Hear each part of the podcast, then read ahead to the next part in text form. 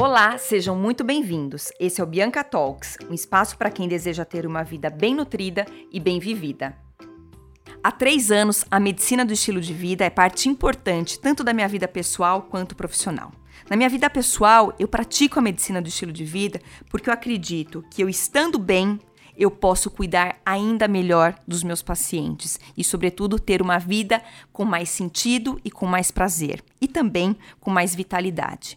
E na minha vida profissional, a medicina do estilo de vida, além de me proporcionar mais instrumentos e estratégias para ajudar meus pacientes a mudarem seu estilo de vida e terem uma vida mais equilibrada, ela me trouxe a oportunidade de comunicar essa filosofia, essa teoria para um número ainda maior de pessoas, tanto pelas mídias sociais como também pelos projetos de assessoria e comunicação para grandes empresas, tanto do ramo de alimentação e nutrição, quanto também muitas indústrias farmacêuticas. Hoje eu trabalho com os cinco pilares da medicina do estilo de vida que se estendem da minha vida pessoal para a minha vida profissional.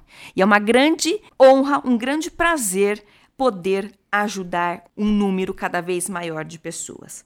Mas afinal, quais são os pilares da medicina do estilo de vida? O primeiro pilar é alimentação saudável, alimentação inclusiva, baseada em vegetais, em frutas, verduras, legumes, sendo que a recomendação da Organização Mundial da Saúde para o consumo de vegetais é de 400 gramas por dia, isso equivale em torno de 5 porções de 80 gramas, sendo que eles podem ser consumidos da forma mais conveniente e prática para cada um, mas eles devem sim estar presentes num repertório cada vez maior, ou seja, numa diversidade para evitar a monotonia alimentar. Logicamente, nós devemos consumir cereais integrais, leguminosas, carnes magras, leite derivados magros e ter uma alimentação equilibrada, prazerosa, nutritiva e, sobretudo, compartilhada. Compartilhar bons momentos em torno da mesa faz parte de um dos pilares da medicina do estilo de vida, que é viver bem, ter bons relacionamentos e ter momentos de alegria.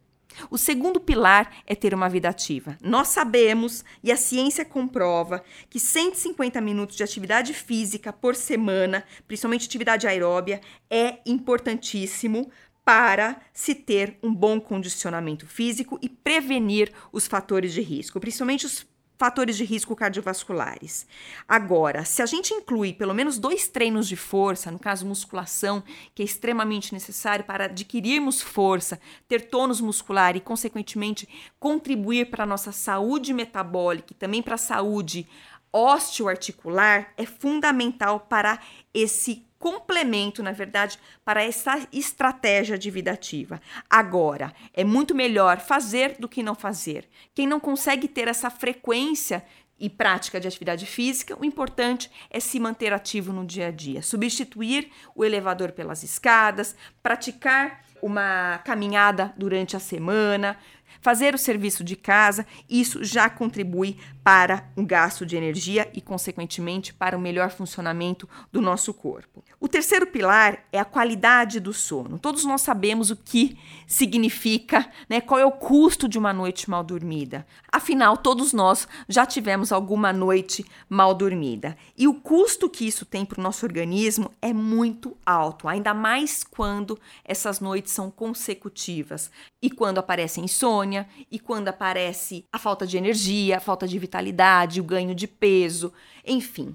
O que, que é importante? A gente dar atenção para esse hábito do dia a dia e praticar a higiene do sono. Essa é uma das estratégias para melhorar a qualidade do sono de forma natural. A higiene do sono consiste em diminuir as luzes uma hora antes da gente deitar, não se expor a telas uma hora antes também de ir para a cama e fazer um ambiente, tornar o ambiente totalmente relaxante, tornar um ambiente propício para o relaxamento físico e mental.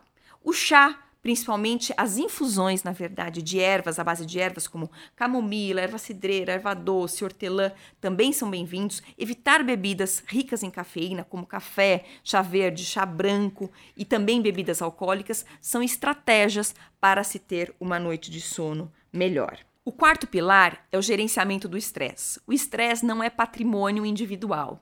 Todos nós temos fatores de estresse em nossas vidas. O importante é a gente aprender a reconhecer quais são esses fatores e também saber como lidar com eles. Hoje, a meditação é consolidada e aclamada por muitos cientistas da área que comprovam que é capaz de trazer mais resiliência, mais paciência, mais tolerância, mais sabedoria, mais calma, na verdade, trazer mais energia mental para que saibamos lidar com os fatores estressantes no dia a dia. Logicamente, o estresse tem vários níveis e que precisam ser classificados. Muitas vezes é necessário também uh, consultar um profissional especializado para esse diagnóstico, mas sabendo como você funciona, entendendo o seu organismo, seu estilo de vida e os fatores que trazem estresse para o seu dia a dia, é fato que começar a meditação pode ser com a ajuda de aplicativos de meditação guiada,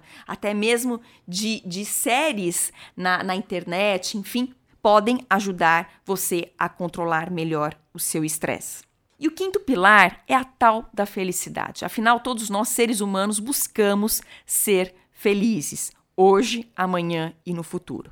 Parece uma utopia ser feliz o tempo inteiro, e realmente é, porque isso não é possível. Mas o que garante a nossa felicidade, a nossa satisfação em estar vivos é ter momentos de prazer, é ter bons relacionamentos, é ter saúde, é ter paz, é cultivar o que realmente faz sentido para cada um de nós. E para isso é muito importante o autoconhecimento e a concretização, a realização e a contemplação do que realmente importa para você. Aqui nós conversamos sobre os cinco pilares da medicina do estilo de vida que trazem mais saúde física, emocional e espiritual e, sobretudo, um bem-estar para o seu dia, para a sua semana, para a sua vida.